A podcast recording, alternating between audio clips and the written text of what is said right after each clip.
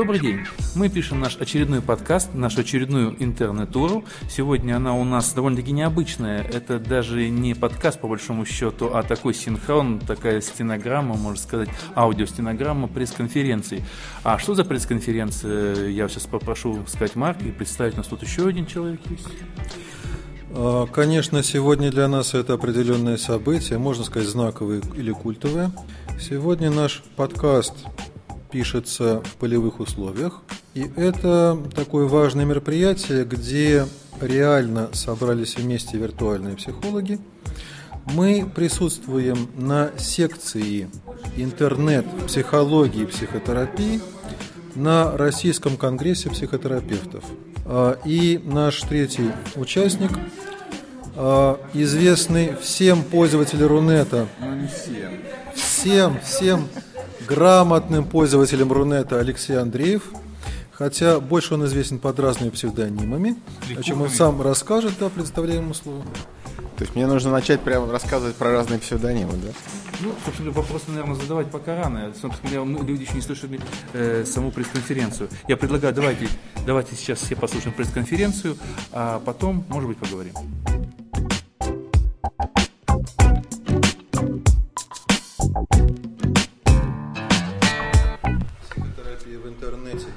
Массовой информации, а также новым терапевтическим технологиям. А, традиционно, вот уже который год подряд, мы проводим ее совместно с э, Николаем Николаевичем Нарицыным. Меня зовут Марк Евгеньевич, фамилия моя Сандомирский. Мы представляем с э, соведущим несколько разные подходы к использованию интернета и медиа в терапии, которые, как вы убедитесь, дополняют друг друга. И самое главное, что нужно подчеркнуть сначала, в отличие от многих секций нашего Конгресса, где информация преимущественно носит теоретический, хотя и весьма полезный характер – все то, что будет говориться здесь, на нашей секции, предназначено для того, чтобы в ваших руках, в вашей практической деятельности нашло практическое применение.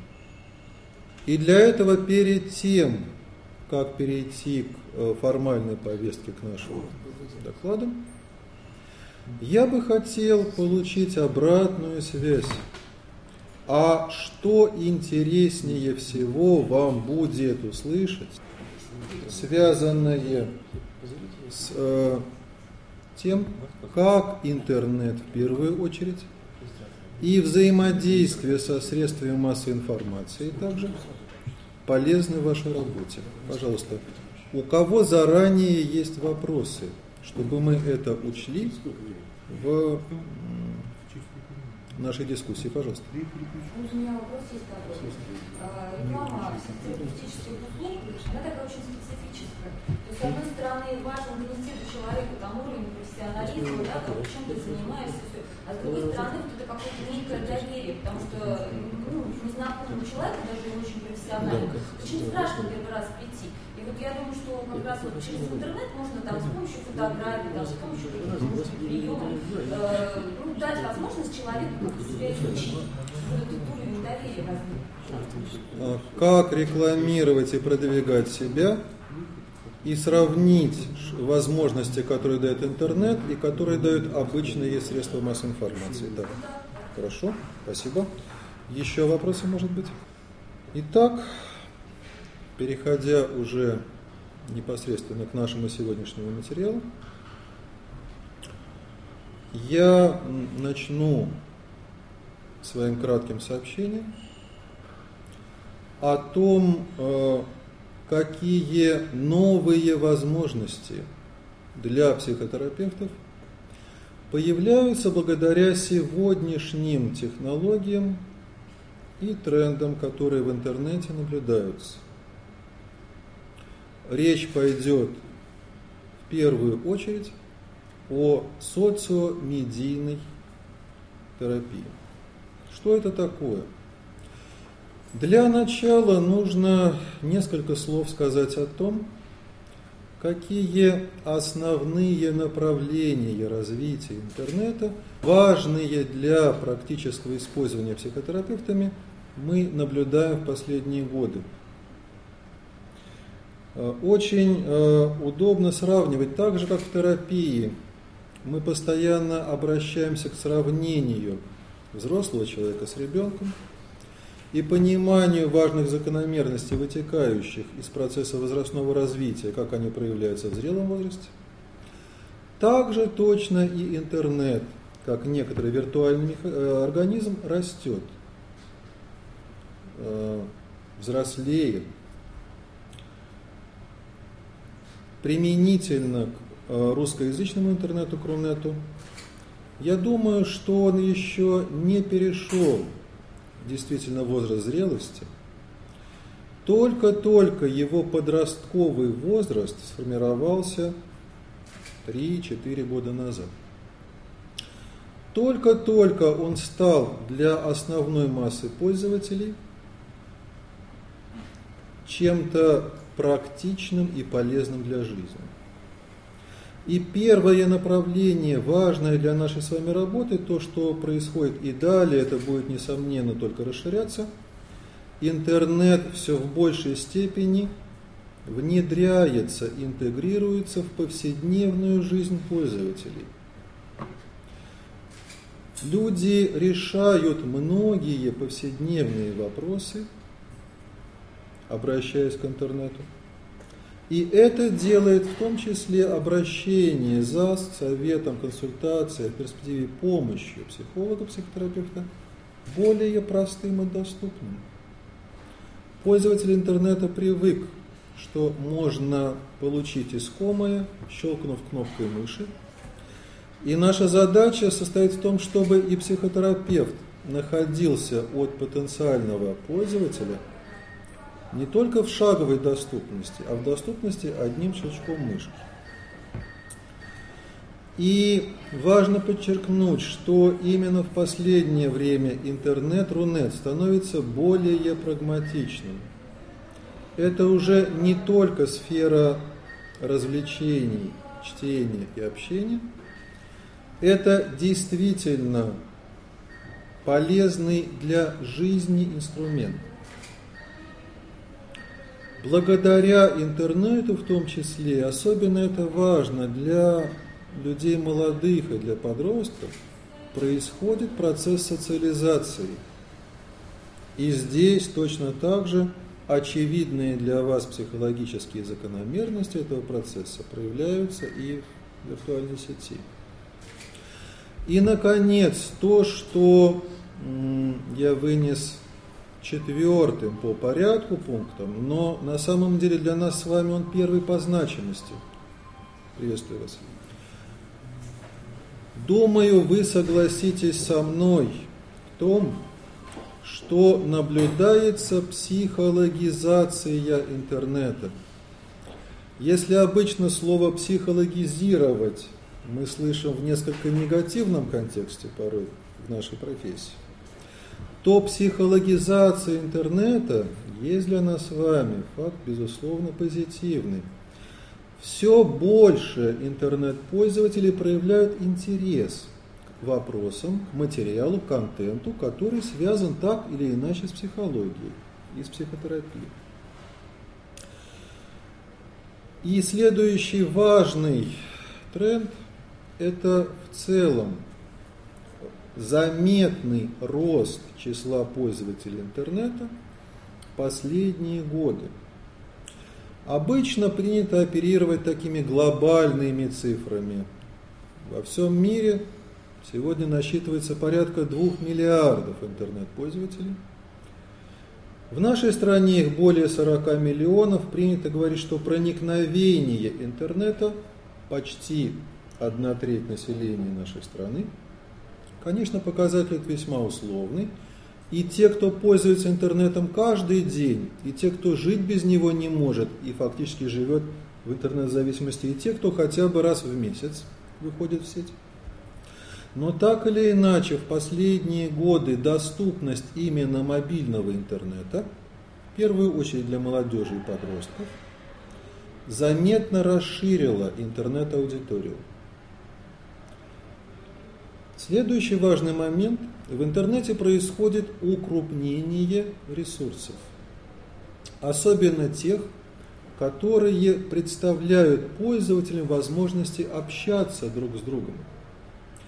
Это и есть так называемые социальные медиа. Социальные медиа – те ресурсы интернета, которые люди используют, чтобы общаться друг с другом, хотя и виртуально, но персонально. Вы знаете, что лидером по популярности являются в интернете социальные сети – но нашим родным одноклассникам далеко, конечно, до глобального монстра Фейсбука, который еще летом этого года перевалил размер аудитории 750 миллионов человек. Это, если попытаться представить и с чем-то сравнить, ну, это население Европы и Соединенных Штатов почти что сложенные вместе фактически огромное глобальное виртуальное государство. Или виртуальные деревни, где все друг с другом общаются. А, известный и очень популярный, и популярность его растет, сервис микроблогов или таких коллективных смс Twitter а, перевалил за 200 миллионов пользователей. Я хорошо время, помню время, пару лет назад, когда в нашей стране было 40 тысяч пользователей Твиттера. Год назад их было около 200 тысяч, сейчас их уже больше миллиона трехсот тысяч. И, наконец, особенно важными для психологов и психотерапевтов являются блоги или интернет-дневники. Эти сервисы имеют менее многочисленную, но зато более психологизированную аудиторию и наиболее значимый для Рунета сервис блогов «Живой журнал», представитель которого, к сожалению, вследствие болезни не смог на нашей секции присутствовать сегодня, перевалил за 30 миллионов пользователей, из них русскоязычных насчитывается порядка 5 миллионов человек.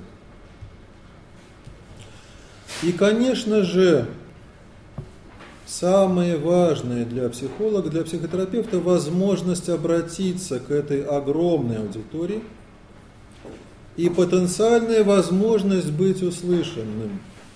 И для того, чтобы найти тех людей, которым необходима помощь, и для того, чтобы просто-напросто заняться просвещением, повышением психологической культуры людей – Ибо это очень важно, я думаю, вы согласитесь э, со мной в том, что повышение уровня психологической культуры является необходимым предварительным шагом и даже условием для того, чтобы потом человек мог включиться в терапевтический процесс продуктивно.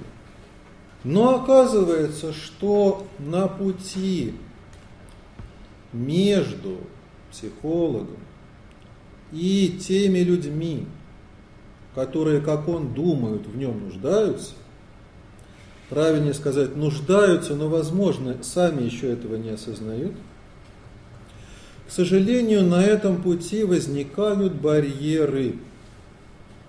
Сейчас очень легко выйти в сеть интернет. И очень легко застолбить за собой какую-то виртуальную территорию – будь то сайт или персональный блог, но очень сложно быть при этом замеченным, чтобы кто-то прочитал то, что вы хотите поведать миру. И первым барьером в этой цепочке является барьер территориальный. Возможно, вы здесь как же так? Ведь в интернете нет границ, нет расстояний.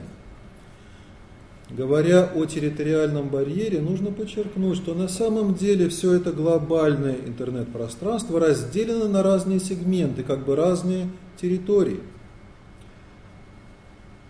Одна из них, ну, скажем так, это королевство сайтов, есть еще царство форумов – есть большая анарходемократическая республика социальных медиа. Так вот, оказывается, и территориальный барьер заключается в том, что значительная часть психологов, только выходящих в интернет, только начинающих создавать в интернете свое представительство, первым делом надеются на то, что сайт решит эту задачу, занимаются сайтостроительством. К сожалению, закон интернета таков. Чем больше людей занимается сайтостроительством, тем меньше занимается сайтоискательством. Понимаете? Я думаю, в пределе сайтов будет больше, чем потенциальных читателей. И аудитория, потенциальные ваши читатели, потенциальные ваши клиенты находятся на другой территории интернета. В первую очередь поток, трафик интернета проходит в социальных медиа. А в прошлом году произошло знаменательное событие. Интернет-трафик, который создается социальной сетью Facebook в Америке, превысил тот трафик, который создается поисковыми сервисами. Социальные медиа, социальные сети, в первую очередь, это действительно виртуальная территория, куда пользователь приходит и обживается. И большую часть времени в интернете предпочитает там проводить и посещать другие ресурсы изнутри социальной сети. И хотя на мировой карте интернета наши с вами соотечественники и даже все русскоязычные пользователи за пределами России занимают небольшую часть, небольшую территорию, что 40 миллионов против 2 миллиардов. Но зато по интенсивности использования социальных сетей – сколько в среднем пользователь часов в неделю проводит, просиживая в социальных сетях, российские пользователи занимают первое место в Европе и второе место в мире. Задумайтесь, пожалуйста. Почти 9 часов в неделю. Понятно, что не от хорошей жизни и не от хорошей организации труда. Часто это люди сидят на работе и общаются с друзьями в одноклассниках. Фейсбуке или в Твиттере, но факт остается фактом. Они очень много времени проводят в социальных медиа. Вот где и нужно вам их искать. Следующий барьер, обозначенный как интерактивный. Что это означает?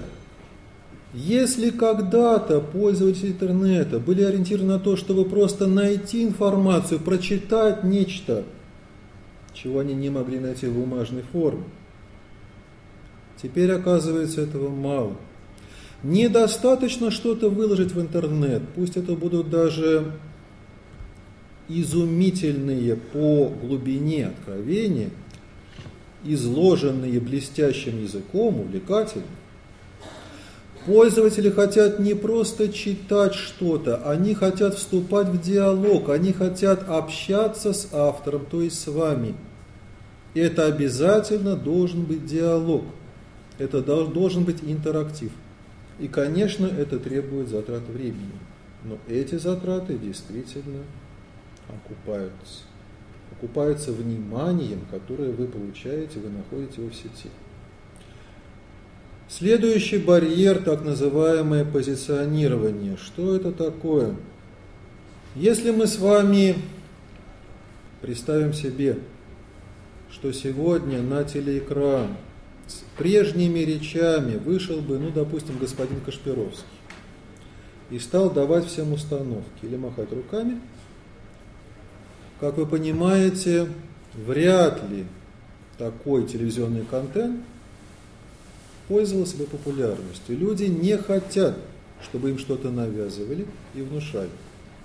Но по-прежнему в интернете многие из наших коллег ведут себя авторитарно, считая свое мнение истинной в последней инстанции. Даже если это так, бывает, что так, пользователи не хотят с этим соглашаться. В глазах пользователей признанный коллегами специалист-профессионал не более является авторитетным чем студент или даже подросток. И свой авторитет приходится доказывать в том же общении с аудиторией. Каждый раз по каждому вопросу. В общем-то, это виртуальный аналог того роджерсовского подхода, на котором значительная часть терапии строится. Никакой авторитарности быть не должно. Следующий барьер информационный. Что это означает? К огромному сожалению, сегодня мы сталкиваемся с весьма негативными социально-психологическими явлениями в интернете, когда недоинформированность вредит людям больше, чем неинформированность. Набравшись поверхностных знаний, один раз набрав в Яндексе какой-то запрос и полистав сайты, люди приходят к э, порой пагубным заблуждениям. Мы с вами на дневной секции, посвященной социальной психотерапии, говорили про то, что все больше вес набирает, например, а, простите, уже путаюсь, на психосоматике. Мы говорили о том, что все больше вес набирает киберхондрия, интернетный вариант ипохондрии. Люди, прежде чем обращаться к врачу или к психологу-психотерапевту, пользуются Яндексом и Гуглом. Яндекс и Google – самые авторитетные специалисты. Можно самому себе или своим близким поставить диагноз и подобрать лечение, какое больше нравится – это бы еще куда ни шло. Весьма печально, что интернет может сегодня служить и разносчиком весьма негативной информации, и даже переносчиком, разносчиком социальных эпидемий. Когда я говорю об этом, я вспоминаю свой многолетний опыт а, ведения дневника, живого журнала – возможно, вас удивит. Наибольший отклик, наибольшее внимание, наибольшее количество реплик читателей получали мои сообщения в интернете. Когда я говорил о таких простых очевидных вещах, как вред наркотиков, алкоголя и табака тоже, и подавляющее большинство откликов, которые я получал, заключаюсь в следующем. Нет. Это устаревшее мнение, ретроградное, пещерное. Наркотики полезны для духовного роста, а алкоголь снимает стресс. И вообще говоря, да, снижает холестерин и тому подобное. К огромному сожалению, мы сталкиваемся и с тем, что деструктивные заблуждения тиражируются в интернете, если этому не противостоит коллективная налажена информационная деятельность нас с вами, специалистов. И, наконец, последний барьер – массовость. Дело в том, что, выходя в интернет, вы поначалу оказываетесь в одиночке. Уж если один в поле не воин, то один пользователь в интернете и подавно. Когда ваша позиция профессиональная оказывается не по душе кому-то, вы можете стать объектом нападения, виртуальной агрессии, троллинга, и ваши виртуальные оппоненты, недоброжелатели будут объединяться в группы, даже стаи на вас набрасываться. Вы должны быть к этому готовы. А в практическом плане психотерапевтам не хватает системы взаимной поддержки в интернете. Сегодня назрела необходимость это создавать, общее. И когда мы с вами говорим о том, что помогает преодолеть все эти барьеры на пути общения с потенциальной аудиторией, помогают как раз те замечательные возможности, которые возникают благодаря социальным медиа, сетям и блогам. И сам процесс очень бурного роста аудитории социальных медиа – и повышение степени их влияния на общество в целом. Сегодня социальные медиа во многом становятся более популярными и авторитетными, чем традиционные средства массовой информации, и их роль в обществе постоянно растет, этот процесс был назван революцией социомедийной. Это, конечно, мирная революция. вариант культурной революции. И он напрямую затрагивает нас с вами. Это означает, возвращаясь к вашему вопросу про рекламу, конечно же, представлять себя в обычных, бумажных, печатных, эфирных средствах массовой информации важно. Но представление себя в интернете оказывается более эффективным. А внутри интернета, именно в социальных медиа, наиболее влиятельным, наиболее результативным. Оказывается даже, что теперь интернет и социальные медиа начинают постепенно менять жизнь общества в целом, по сути, жизнь человечества. Ведь надо понимать, что интернет – это вовсе не есть нечто только техническое. Интернет, вопреки распространенным представлениям, это вовсе не есть набор сотен миллионов и миллиардов компьютеров, которые соединяются с помощью модемов и линий связи. Самое важное в интернете – это те миллиарды людей, которых компьютеры и линии связи соединяют. Человеческая часть интернета – вот что главное. И тогда оказывается, что те же социальные связи, которые, собственно, и создают общество – переносятся в разных видах в интернет. И в интернете возникает параллельное виртуальное социомедийное общество. Оно живет по тем же законам, что и обычное. И проблемы, которые у людей в обычной жизни существуют, а многие из этих проблем являются отражением проблем общества в целом – социальных болезней, можно сказать, эти же проблемы и в интернете, в социомедийном обществе, как в зеркале отражаются. Те проблемы, те самые, которые и приводят человека необходимости обратиться за психологической помощью. Каковы же эти проблемы? Вам они хорошо известны, но мы вкратце их все-таки перечислим. На первом месте в социомедийном срезе общества стоит прогрессирующая социальная разобщенность, атомизация, разрушение традиционных социальных связей. Сегодня оказывается, что люди меньше общаются друг с другом живьем, так сказать, и компенсируют этот дефицит живого общения общением виртуальным через интернет. И поскольку возникает социальная разобщенность, атомизация, аутизация, возникает постепенно размывание представлений людей о своей идентичности. Ответ на вопрос, кто я такой, кроме паспортных данных, все для большей части населения становится неразрешимой загадкой. Следующая проблема, конечно же, один из главных источников обращения людей за психологической помощью – проблемы семьи. А если говорить об этом прямо, кризис семьи. Постепенное растворение семьи как социального института – от традиционного брака, неважно, формального или гражданского, гостевым браком, серийным браком, а дальше формируется поколение одиночек, синглтонов, которые, вообще говоря, семью не создают. Это не является для них жизненной ценностью.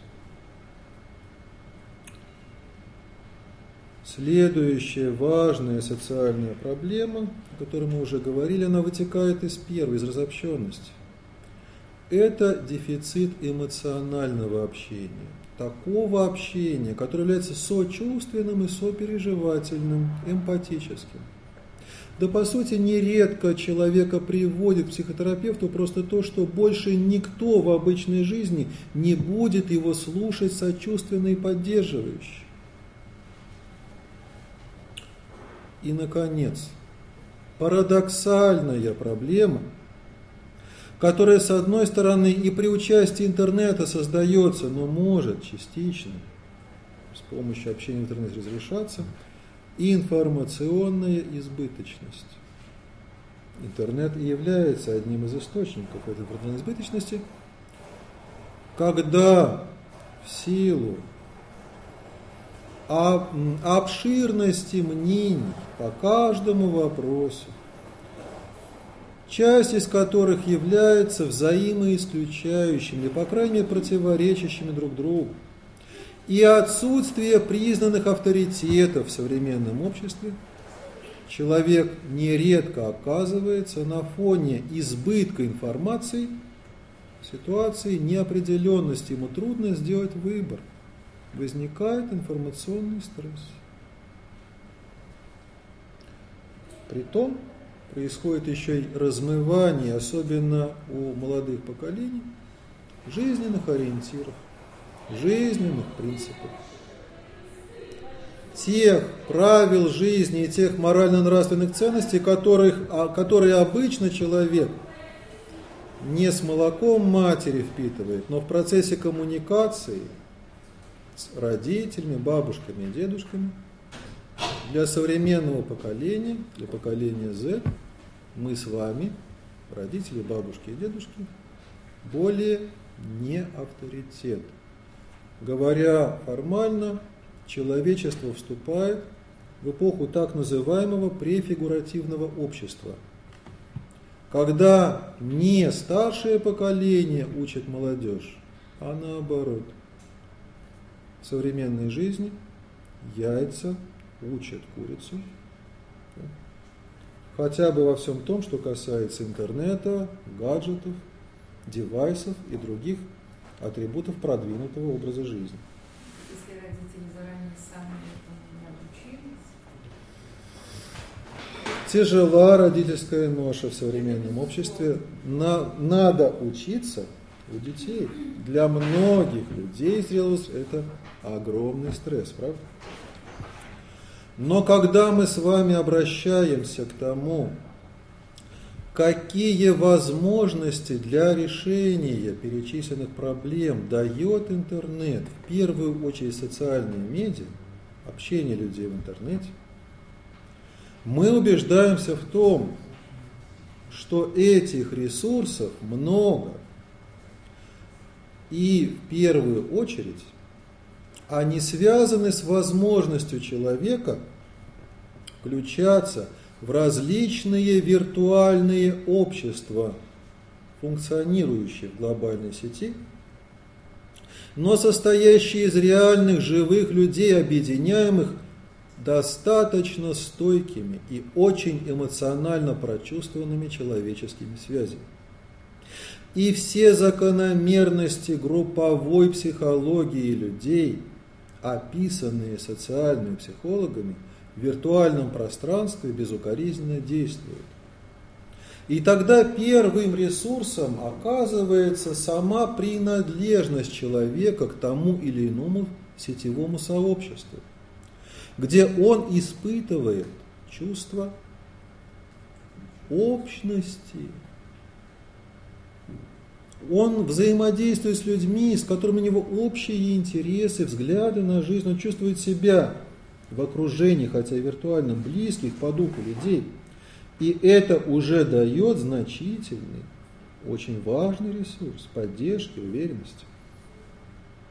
И второй ресурс, конечно же, человек борется за то, чтобы добиться в этом сетевом сообществе некоторого статуса – заслужить его, привлечь к себе внимание. И когда этому удается, это еще один якорь, это еще одна реальная опора. Следующий важный ресурс – общение в интернете с одной стороны. Оказывается, что хотя это общение заочное, виртуальное, оно очень эмоционально. Возвращаемся к пункту один, это же общение с близкими по духу людьми.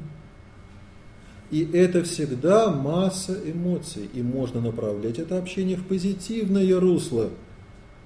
Хотя, конечно же, здесь есть подводные камни. Точно так же общение в интернете становится источником бурных негативных эмоций, когда мы сталкиваемся с проявлениями виртуальной агрессии, троллинга. И когда мы говорим о разрешении информационного противоречия, как в море, а, э, в океане информационной избыточности проложить свой собственный курс, какие ориентиры, где взять тот информационный компас, оказывается, в социальных сетях это особенно четко проявляется. Мнение других людей, с которыми же возникли связи социальные, и становится таким компасом или маяком – так же, как и в обычной жизни, и в интернете человек в первую очередь ориентируется на мнение людей, которые для него являются авторитетными, референтными. Правда, надо сказать, и здесь есть некоторые камни преткновения. Поскольку от авторитетных, значимых фигур информация воспринимается не критично –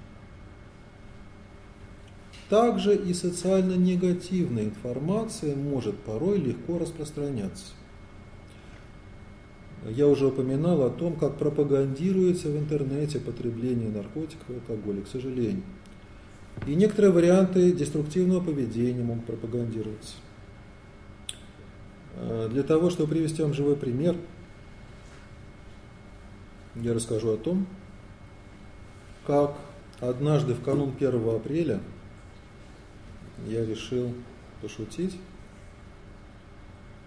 и развлечь своих читателей, а в своем дневнике я в основном пишу на темы, связанные с практической психологией, стрессом, психосоматикой, вокруг психологии все.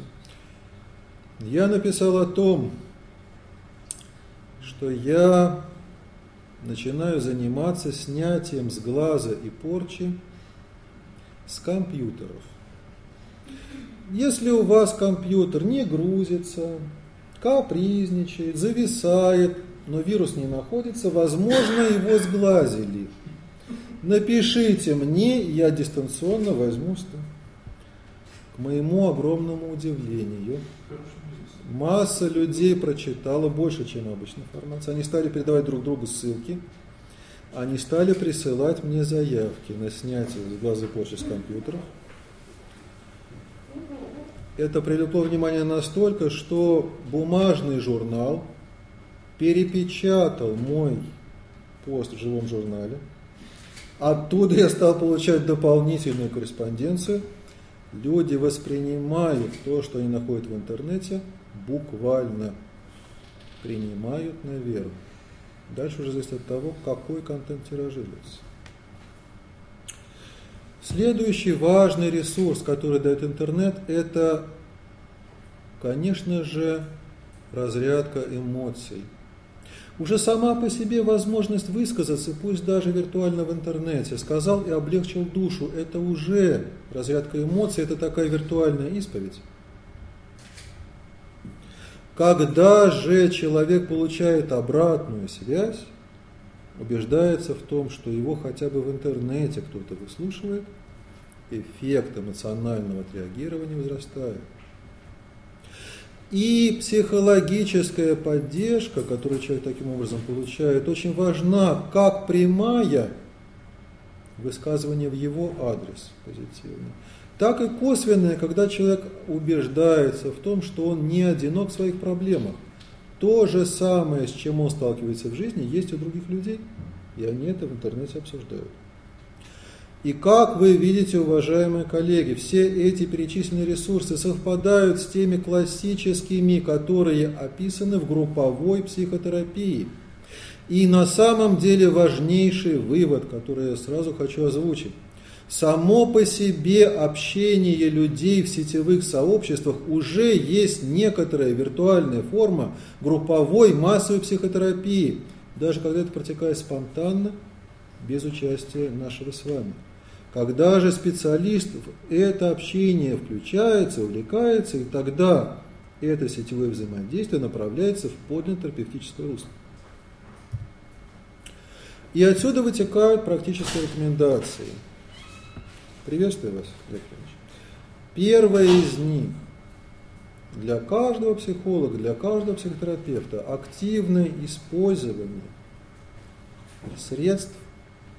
социальных медиа в интернете, социальные сети, блоги, микроблоги, в первую очередь Facebook, живой журнал и Twitter. Значимость живого журнала я даже подчеркну, особенно для психологов это важно. Здесь, казалось бы, небольшое технологическое свойство дает очень заметный в конечном счете эффект. Живой журнал – такой сервис, где принято, где удобно писать длинные тексты. И оказывается, что именно люди, способные читать длинные тексты на психологические темы, это и есть ваша потенциальная аудитория. Это люди, у которых достаточный уровень культуры и которые задумываются о жизни, пытаются ее переосмыслить и найти решение своих животрепещущих проблем. Следующий важный момент. Необходимо на просторах интернета действовать не в одиночку, а объединяя свои усилия с коллегами. И мы будем это в практическое русло далее переводить. В том числе, особенно важно на данном этапе, объединить усилия психологов, психотерапевтов для того, чтобы все вместе, выступая в роли экспертов, выработать общее мнение по многим вопросам, связанным с нашей профессиональной деятельностью. Это целый проект под эгидой психотерапевтической лиги, который в ближайшее время будет продвигаться. Все вы можете в этом принять участие. В роли экспертов, высказывая свое мнение по всем темам, которые будут обсуждаться. И, наконец, в вашей практической работе очень перспективным является, и это проверено на практике, создание комбинированных терапевтических сообществ. Что это означает? Это означает наличие параллельно большого виртуального сообщества в интернете, на форуме, на сайте, в группе социальной сети, в блоге. И это общение в интернете переходит для части участников группы в последующее общение в офлайне, в реале, во время особенно групповых терапевтических занятий. Надо сказать, что очень часто такие группы складываются и спонтанно. И подытоживая сказанное, краткие выводы, которые хочу еще раз озвучить. Для того, чтобы вы не разминулись с вашими пациентами, клиентами в интернете, необходимо встречаться с ними там, где они есть, ходить по тем виртуальным дорожкам, по которым и они ходят. В первую очередь это социальные медиа. Второе. Ваши будущие клиенты, пациенты вовсе не готовы вам внимать, просто воспринимая ваши мысли, выложенные в интернете. Они готовы общаться с тем, чтобы в процессе общения с вашей помощью к какому-то мнению прийти.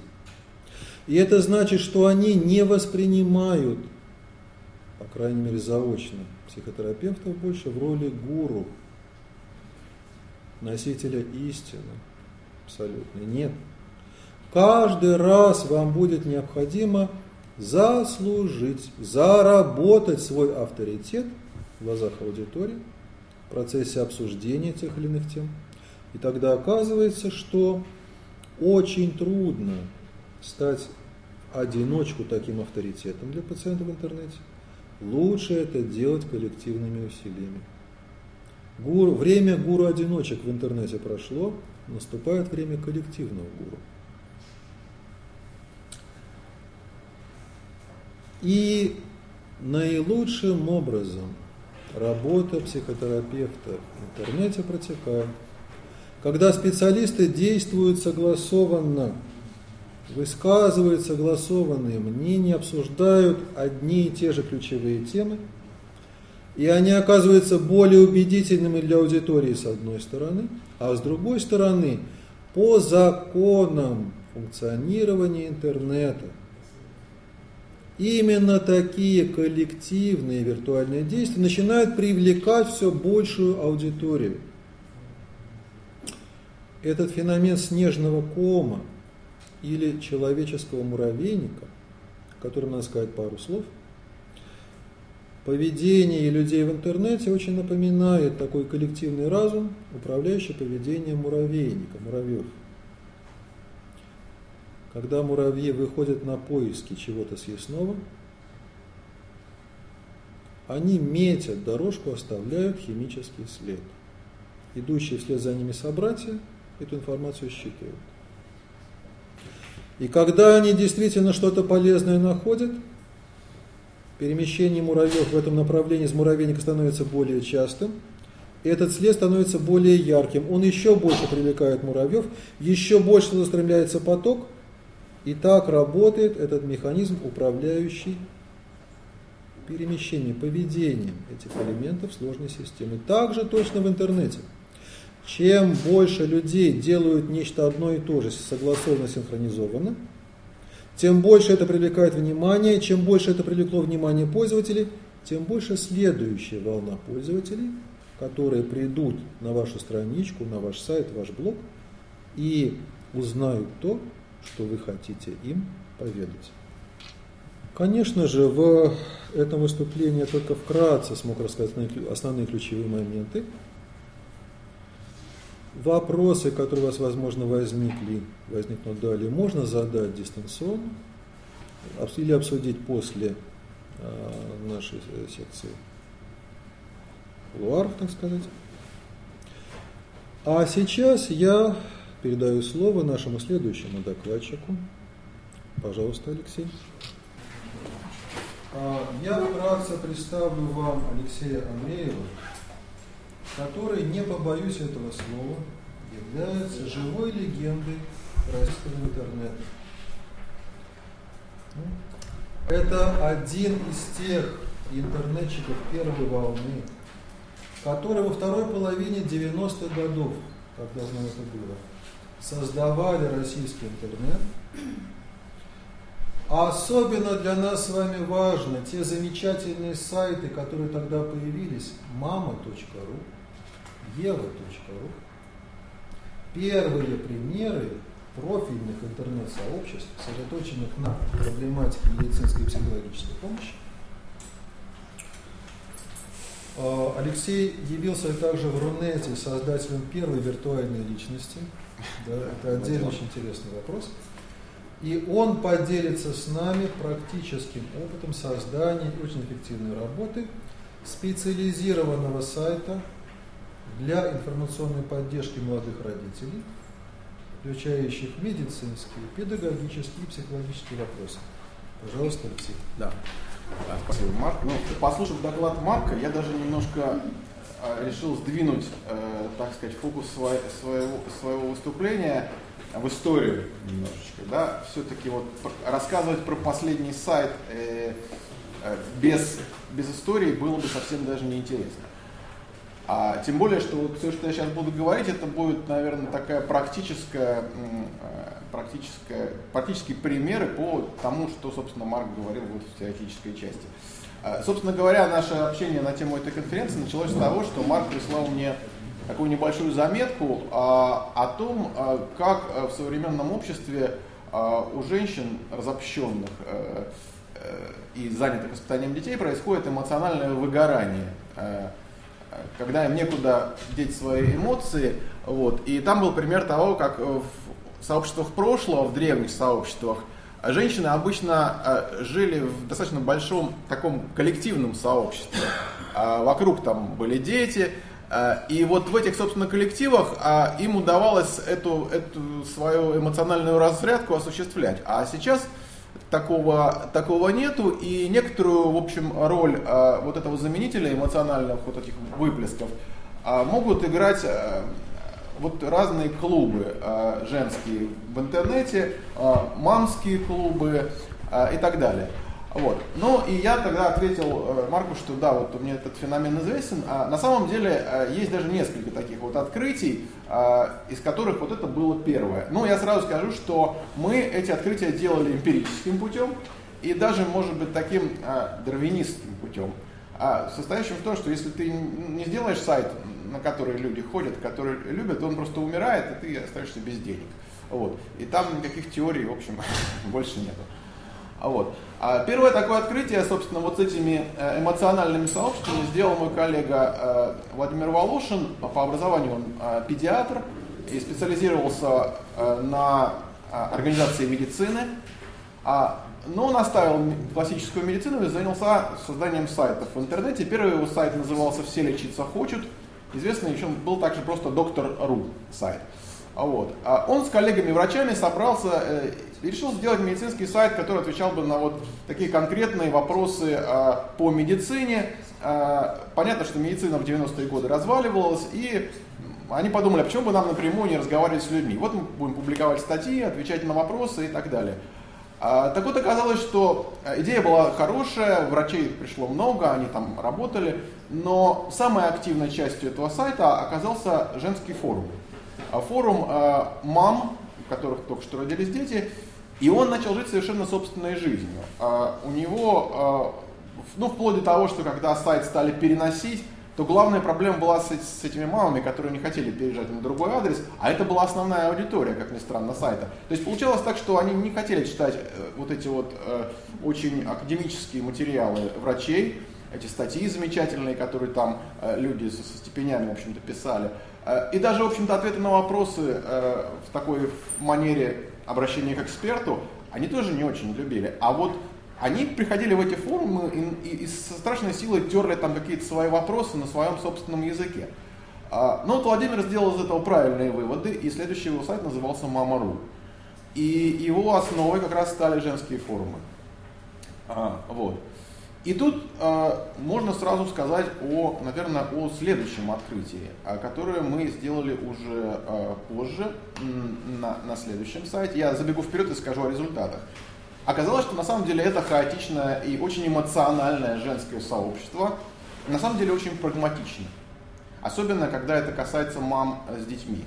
А, это сложно объяснить, вот эту прагматичную эмоциональность, пока ты с этим не столкнешься на э, живом примере.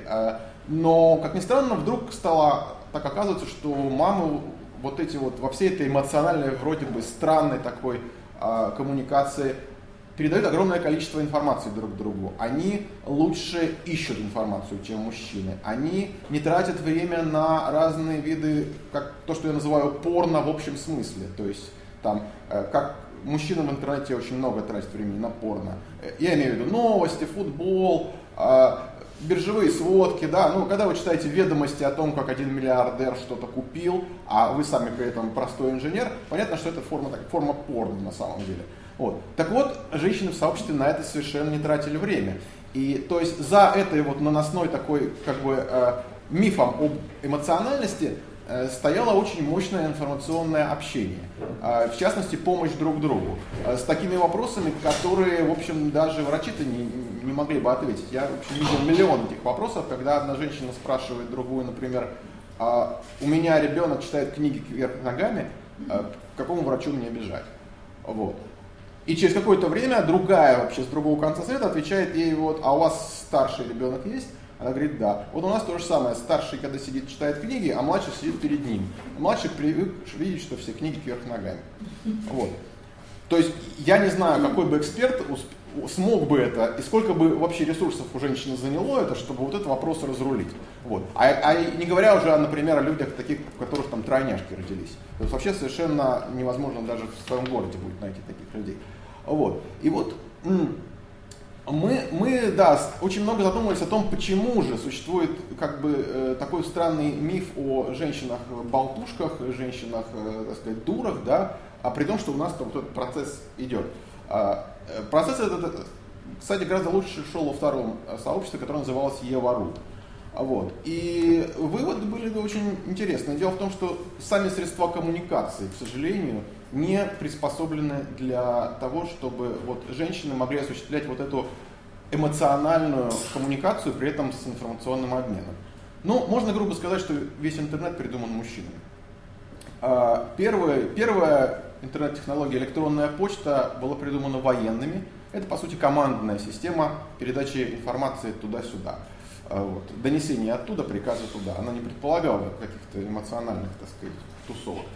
А вторая система World Wide Web, э, то есть веб-страницы, связанные по смыслу гиперссылками, придумана учеными, которых очень интересовало все по смыслу связать, значит, да, и вывести, и разложить мир по полочкам. То есть это, по сути, э, если в первом случае это был телефон, грубо говоря, то во втором случае это была библиотека. Вот этот первый интернет, который мы имели, это помесь телефона с библиотекой.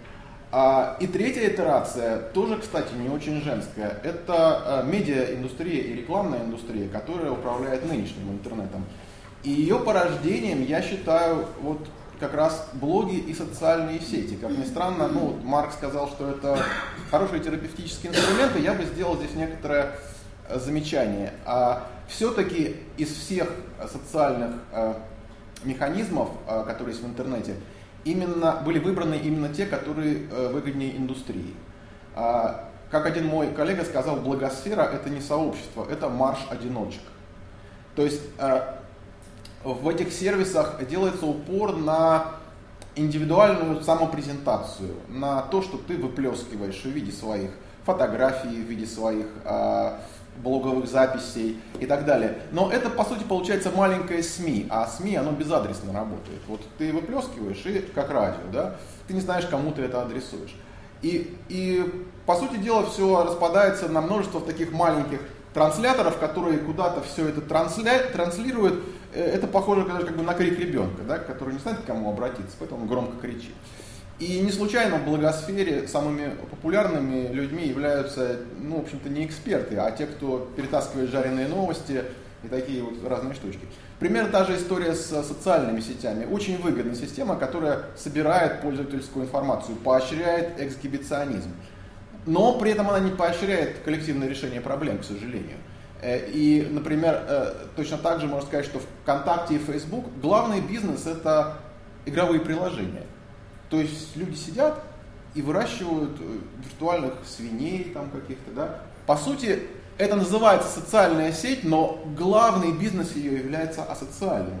Ну, когда ты виртуальных свиней выращиваешь, то, в общем-то, это не похоже на коллективное решение проблем. А вот.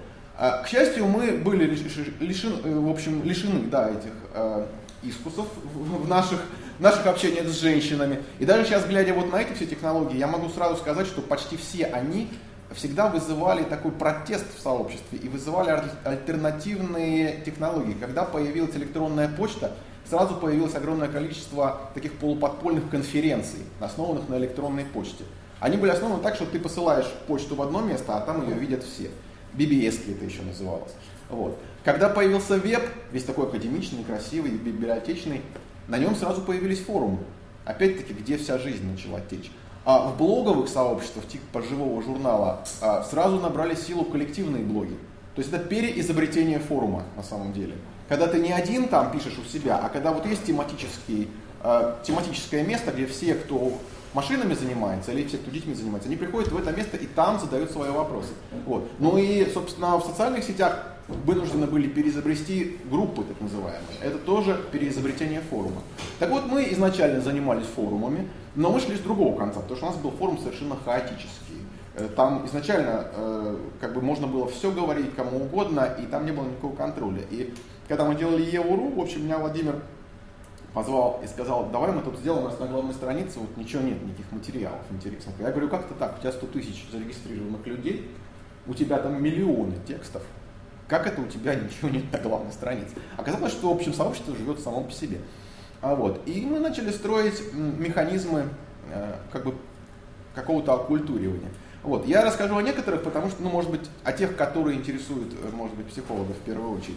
Ну, во-первых, это механизмы самопрезентации, но не такие, как эксгибиционизм в социальных сетях, а такой своего рода социальной презентации. То есть, когда человек показывает свои достижения в сообществе. Например, если вы в живой журнал зайдете, и вы видите, что там ник пользователя, его фотографию, ну какие-то хобби, которые он там прописал. А на сайте Ева.ру вы, зайдя в профиль пользователя, пользователя во-первых, видите его статус в сообществе сколько времени человек там делал каких-то активностей, это все отражается в виде каких-то там яблочек или еще чего-то. То есть показано, насколько этот человек является в каком-то смысле гуру в этом сообществе. И даже есть различные статусы, там новичок, а, а, вплоть до академика, в общем, статусы. Есть профессии, которые отражают, в какой сфере человек, в каком форуме человек больше, больше работал и больше ответов давал. А, наконец, есть медали, которые даются за разного рода деятельность на сайте. Там победы в фотоконкурсах, там хорошие ответы на вопросы. То есть это тоже самопрезентация, но она касается именно общественной деятельности человека. И тогда, когда люди приходят в форум получать ответы на вопросы, у них уже получается некая ну, ранжированная коммуникация. Задав вопрос, например, вот я спрашивал, как найти э, развивающий э, садик для ребенка своего, ну, я получил ответ на это там несколько десятков ответов. Их все можно было не читать, потому что я выбрал по никам, как говорится, старожилов, корифеев, гуру. И оказалось, что там шесть из них сошлись на одном центре. И вот это была хорошая экспертная такая оценка. То есть это способ действительно получения информации. И вот таким образом сообщество живет, э, в нем выстраивается своя структура. Ну и вторая вещь, которая важна, это, конечно, способ общения. Как я уже говорил, ну и как, собственно, Марк э, рассказывал, э, академический подход такой доминантный здесь не очень работает. Хотя есть понятие гуру, есть понятие там супермамы, там какие-то еще, но это всегда связано вот с, именно с эмоциями, с умением разговаривать на человеческом языке. Мы с Владимиром на Еве.ру как-то раз спорили на тему того, не стоит ли нам устроить опять что-нибудь академическое. Я ему говорил, вот смотри, в форумах многие задают одни и те же вопросы, очень часто. Давай мы как-то вот выберем эти вопросы, сделаем какую-нибудь энциклопедию, наконец. А он уже научный опытом своего такого академического сайта говорил, ты подожди, вот посмотри, это же ведь здесь есть живая, живая память сообщества. Все эти люди, все эти гуру, во-первых, они сами отвечают неплохо. Это мамочки с детьми, с множеством детей, у них есть опыт. Во-вторых, многие из них собирают интересные ответы и у них есть собственные базы. Но даже если они чужой хороший ответ тебе в форуме дают, это уже не просто то, что ты там нашел в Яндексе или тебе там вот так вот сказали в академическом. Это тебе сказала подруга, вот, которая врать не станет, которая там люди с пятилетним стажем как бы, на сайте. Да? Вот, поэтому э, коллективная самопрезентация и вот, собственно, способ общения э, с людьми. Вот. Ну и, и третья вещь, которую я, наверное, э, хотел бы рассказать, это, как ни странно, нужно сказать кое-что о выживаемости таких сообществ. Потому что структура это новая, и она, к сожалению, не вписывается в экономику, э, которая существует сейчас в, в том же самом интернете. Э, как я, собственно, приводил примеры да, э, тех э, технологий, которые выживают, они выживают вовсе не для того, чтобы поддерживать мамские или родительские сообщества. Они выживают, их, их конкретные индустрии поддерживают. А вот. Мы с этим очень сильно столкнулись, э, потому что для таких вот самостоятельных сайтов в интернете главная в общем, модель э, зарабатывания и поддержки это реклама. То есть ты должен общаться с э, какими-то брендами, желательно крупными корпорациями, которые будут давать тебе рекламу.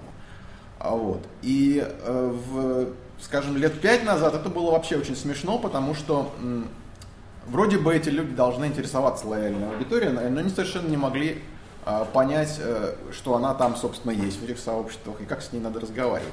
Мы им, мы им показывали, что вот, здесь есть даже фанаты вашего бренда. Вот они разговаривают. Вот, придите, поговорите с ними нормальным человеческим языком. А вот мы показывали им все, все вот эту историю про эмоции э, и так далее. Но они при этом говорили, нет, давайте лучше вот повесите большой вот такой баннер на главной странице. И все. То есть они вот этого не понимали. Мы тоже долго не понимали, почему. Вроде бы брендам нужны эти люди. А потом мы пришли к такой зоологической модели, а состоящей в том, что это просто разные социальные животные. А крупная корпорация это такой динозавр с очень небольшим мозгом, и, и мозг этот э, находится, конечно же, не в рекламном отделе. А, вот. Он где-то находится там. Причем по отношению к России это действительно, как правило, штаб-квартира там.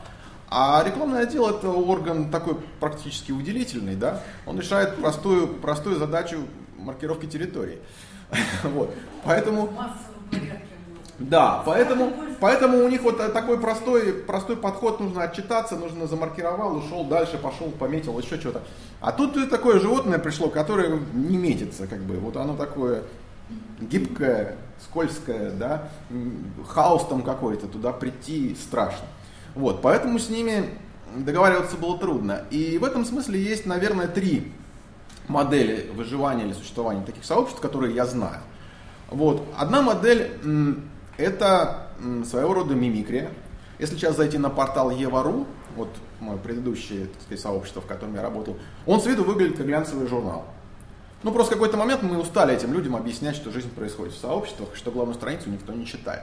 Ну, просто устали. И поэтому стали продавать им вот это вот, то, что глянец хочет, да, быстрый отчет, красивый баннер, стартовая страница, там, этого никто не видит, но если люди платят за день, деньги, ради бога. Жизнь происходит в сообществе совершенно отдельно. То есть вот это вот, как говорится, на деле, на, да, то есть соци... вот это вот сообщество надело, надело, так сказать, масочку. А другой вариант подождать немного, потому что бренды начинают все-таки шевелиться и понимать, э, что вот, вот так нужно в интернете общаться. Да, нужно ходить за пользователем, нужно говорить на нормальном языке, нужно думать об, об их эмоциях. Вот об этом сложном периоде эмоциональной настройки. Когда даже если ты пришел в форум и там все ругаются, там и даже матом, это на самом деле настройка идет. После этого начнется мощнейший обмен информацией. Вот. А вот некоторые бренды, ну, надо признать, что делается это тоже как бы у этих динозавров э, не по принципу осознания, а по принципу один сделал, остальные заметили и побежали. То есть, э, ну, одним из первых был Procter Gamble, который продает э, подгузники. Значит, они сделали такой комьюнити, и за ними сейчас, вот, сейчас все бренды ломанулись сделать комьюнити. И я сейчас работаю вот в таком проекте, который называется agulife.ru. Делает его э, ну, под, под Вимблданом, делается Агуша. Знаете, детское питание Агуша. Вот. К счастью, целый год они действительно давали нам возможность сделать сообщество так, как надо делать сообщество. То есть вот не лезли туда, что я считаю большим достижением для брендов, потому что это вообще э, противно их э, их идеологии. Да? Ни бренды, ни рекламные агентства не могут работать в таком долгом цикле. Они не понимают этот биологический цикл жизни сообщества вообще. У них вот этот чик-чик-чик, там и, и меняются. Тут бренд-менеджеры, тут аккаунт-менеджеры. То есть разные люди, и снова им объяснить, что ты тут делал целый год, да, я эмоционально настраивал сообщество. Вот. Невозможно. Вот. Поэтому даже год это очень здорово. Вот. Но я не знаю, что будет с этим дальше я не верю, что, что вот так все прям могут переключиться на это. Поэтому третья модель, наверное, все-таки, которую бы хотелось видеть, это когда сообщества такого рода строят собственную экономику. Э, и совершенно сами начинают себя поддерживать. Такие попытки уже есть, даже в некотором смысле, как, как все в э, эволюции, они начинаются с паразитизма. А, то есть на базе существующих сообществ рождается какая-то внутренняя экономика, особенно, опять же, у мамаш молодых. Это, как пример, например, очень модный тренд совместной закупки, когда э, мамы оптом закупают, ну, грубо говоря, там грузовик велосипедов, да, и всем по дешевке получается это очень дешево. Вот. Очень, очень мощно. Это они делают где угодно, в живом журнале, они приспосабливают любые технологии под это, потому что на самом деле все где-то происходит у них. Надо только э, разослать это дело, вот, да? Потом свести в список, набрать лист и раздать, раздать призы. Вот. А, аналогично значит, э, происходят разные другие сообщества. Вот мне, например, всегда очень нравилось сообщество, такая форма сообщества «Дети одного месяца», когда молодые мамы объединяются э, еще при беременности э, с одинаковым сроком, а, а, объединяются в сообщество и начинают делать все вместе, потому что у них все процессы происходят вместе. Тоже вначале было непонятно, казалось бы, ну прочти ты календарь, да, там все написано, что у тебя будет, ну, как бы все одинаково же, да. Но тем не менее, вот это не та форма коммуникации, которая нужна женщинам. Им гораздо легче объединиться вот вместе. И вместе эту информацию перекидывать друг другу, кто чего сделал, у кого там, когда первый зуб появился. И опять же, даже это тоже может выходить на свою экономику, то есть они могут вещи вместе закупать. Там.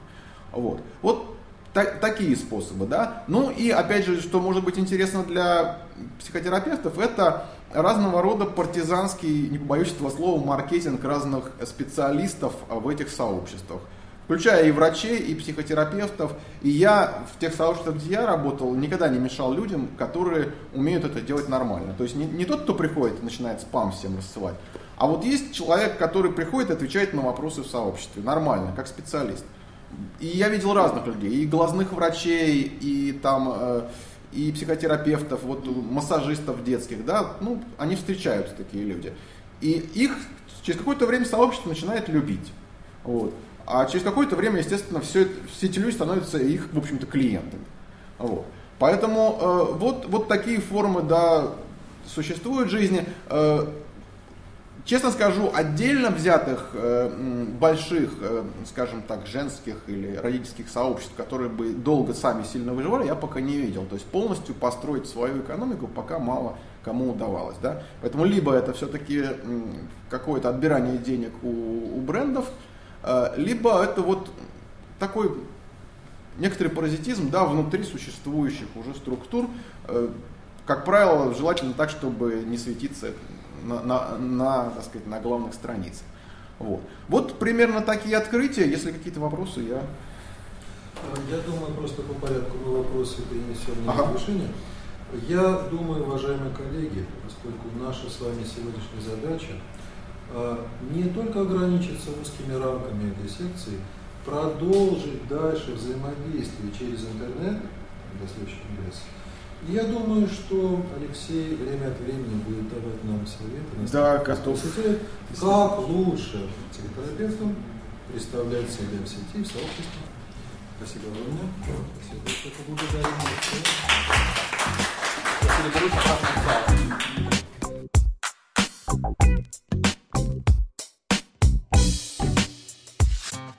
В рамках нашего подкаста «Интернатура» вы слушали первую часть секции Большого психологического конгресса «Психотерапия в интернете и масс-медиа. Новые информационные технологии». Продолжение слушайте в следующем выпуске нашего подкаста.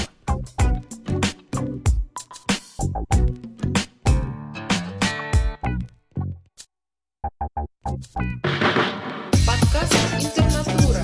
Интернатура. Интернатура. Интернатура. Вы слушали подкаст